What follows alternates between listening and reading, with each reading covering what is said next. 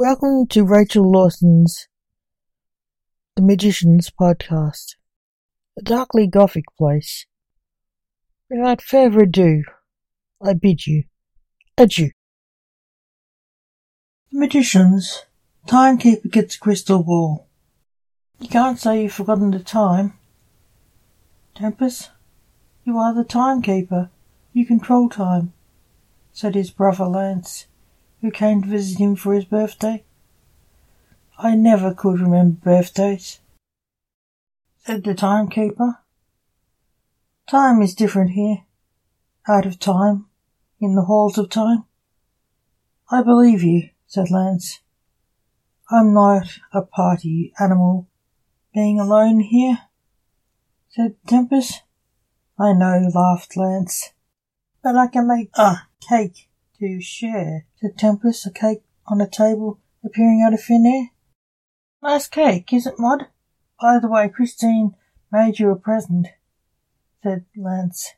Oh, nice, said Tempest, hoping it wasn't a cake. Don't worry, it's not a cake, said Lance, pulling the gift out of thin air. It was round. I wonder, is it a stress ball? Tempest said, guessing excitedly, thinking what his niece was like present wise. Be patient, you'll love it, Lance said, smiling, giving Tempest the ball. I'm sure I will. Oh, it's solid, Tempest said. He opened the wrapping paper and saw a transparent ball. He smiled. Wow, I always wanted one of these, Tempest said seriously. We thought you would, Lance said, still smiling. Give it a go. I will, said Tempest, transferring his visions to the crystal ball. It worked. They saw people in the ball. It works. Thanks. He looked very excited by the present. I wonder, can I turn up the sound? It appears to be on mute, said Tempest. No, they don't have sound, said the amused Lance, thinking of his brother trying to get sound out of the crystal ball, which had none. If he had not been told they were quiet.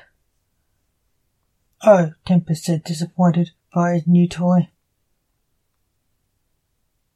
You can use it as backup when the pool of time doesn't work said Lance, looking at the pool of time. Brother's regular method of sorting his visions out. The pool of time had sound. How can it not work? It's just water, said Tempest. True, said Lance. That was the last time Tempest looked at the crystal ball. Thank you for listening. Remember, the magicians will return. So keep an eye on this site if you like the stories and poetry. Without further ado, I bid you adieu. Till next time.